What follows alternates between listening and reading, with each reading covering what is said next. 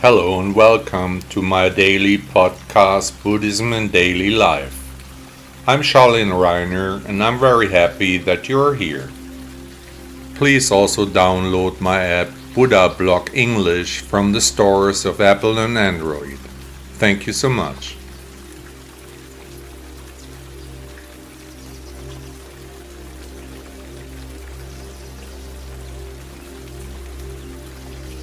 I have a lot to regret.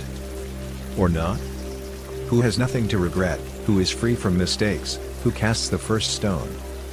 However, it is important how we deal with our past, do we learn from our history, or do we continue as before? According to the teachings of Buddha, everything is already written, everything has come exactly as it had to come. So what can we change for the future? Can we change anything at all? Yes and no. If we reconsider our behavior for the future, then this is also our destiny, it is written so, whether we act wiser from now on, or not.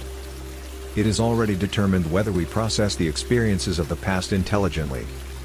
Nevertheless we can regret different things from our past, for example why we had not thought about our I much earlier, why we had not questioned our actions much earlier. From the certainty that everything came as it had to come, from this, however, we can draw comfort, we just followed our destiny.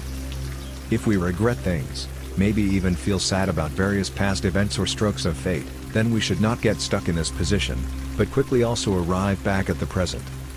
Regret does no good in life. IT belongs to the past. All we have is the now.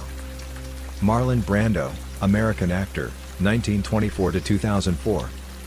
When we are going through a period of regret again, it can help to put the teachings of Buddha at the center of our being. The teacher of all teachers has given us a way to deal with our problems, simply by devoting ourselves to his main theme, enlightenment. If the negative thoughts are displaced by the positive theme of Buddhism we are already on a good path. So we have nothing to regret. Authentic regret is as rare as authentic love. Stephen King, U.S. writer, born 1947. My only regret in life is that I am not someone else. Woody Allen, U.S. comedian, film director, writer and actor, born 1935. We should all start living before we get too old. Fear is stupid. So is regret. Marilyn Monroe, U.S. actress, 1926 to 1962. Did you enjoy the podcast? Thank you for listening to Buddha Blog.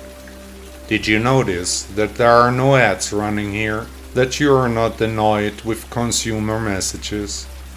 Would you like to thank the author of this blog for his work with a donation? Support me, contribute to the extensive costs of this publication. Your support can help to continue the important work we are doing for Buddhism. Please also download my app Buddha Blog English from the Apple and Android stores. 1000 thanks.